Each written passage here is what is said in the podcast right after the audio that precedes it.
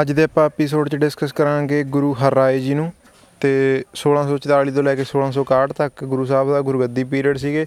ਹੁਣ ਜਿਵੇਂ ਆਪਾਂ 6th ਗੁਰੂ ਦੇ ਵਿੱਚ ਦੇਖਿਆ ਸੀਗਾ ਵੀ ਗੁਰੂ ਹਰਗੋਬਿੰਦ ਜੀ ਦੇ ਜਿ- ਜਿੰਨੇ ਸੰਨ ਸੀ, ਉਹਨਾਂ 'ਚੋਂ ਸਾਰਿਆਂ ਤੋਂ ਐਲਡੈਸਟ ਸੀਗੇ ਗੁਰਦਿੱਤਾ ਜੀ ਤੇ ਜੰਗੈਸਟ ਸੀਗੇ ਤੇਗ ਬਹਾਦਰ ਜੀ। ਗੁਰਦਿੱਤਾ ਜੀ ਦੀ ਡੈਥ ਹੋਣ ਕਰਕੇ ਤਾਂ ਗੁਰੂ ਸਾਹਿਬ 6th ਗੁਰੂ ਸਕਸੈਸਰ ਕਿਹਨੂੰ ਚੁਣਦੇ ਨੇ? ਗੁਰਦਿੱਤਾ ਜੀ ਦਾ ਸਨ ਹੁੰਦਾ ਜਿਹੜਾ ਹਰਰਾਏ ਜੀ। ਤਾਂ ਹਰਰਾਏ ਜੀ ਗੁਰਦਿੱਤਾ ਜੀ ਦੇ ਸਨ ਸੀਗੇ। ਤੇ ਗ੍ਰੈਂਡਫਾਦਰ ਕੌਣ ਸੀ ਉਹਨਾਂ ਦਾ? 6th ਗੁਰੂ ਗੁਰੂ ਹਰਗੋਬਿੰਦ ਜੀ। ਉਦੋਂ ਬਾਅਦ ਕੀ ਆ? ਗੁਰੂ ਸਾਹਿਬ ਨੂੰ ਗ੍ਰੀਨ ਗੁਰੂ ਵੀ ਕਿਹਾ ਜਾਂਦਾ। ਕਿਉਂ ਕਿਹਾ ਜਾਂਦਾ? ਕਿਉਂਕਿ ਇਹਨਾਂ ਨੇ ਆਯੁਰਵੈਦਿਕ ਹਸਪੀਟਲ ਸੀਗਾ।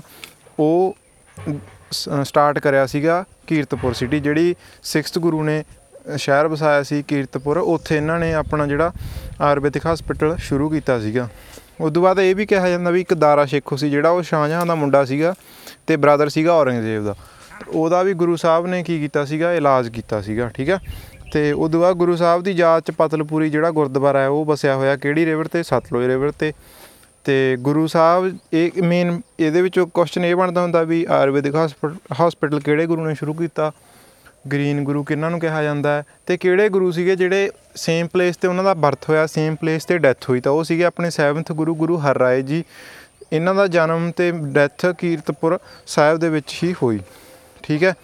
ਉਦੋਂ ਬਾਅਦ ਗੁਰੂ ਸਾਹਿਬ ਨੇ ਆਪਣੇ ਜਿਹੜਾ ਉਹਨਾਂ ਦਾ ਯੰਗਰ ਸਨ ਸੀਗਾ ਹਰਕ੍ਰਿਸ਼ਨ ਜੀ ਉਹਨਾਂ ਨੂੰ ਆਪਣਾ ਨੈਕਸਟ ਸਕਸੈਸਰ ਚੁਣਿਆ। ਤਾਂ ਆਪਾਂ ਨੈਕਸਟ ਐਪੀਸੋਡ ਦੇ ਵਿੱਚ ਗੁਰੂ ਹਰਕ੍ਰਿਸ਼ਨ ਜੀ ਬਾਰੇ ਡਿਸਕਸ ਕਰਾਂਗੇ।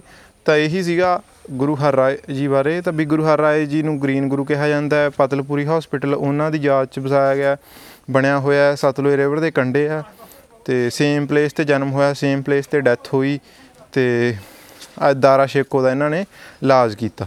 so that's all for today. Thank you.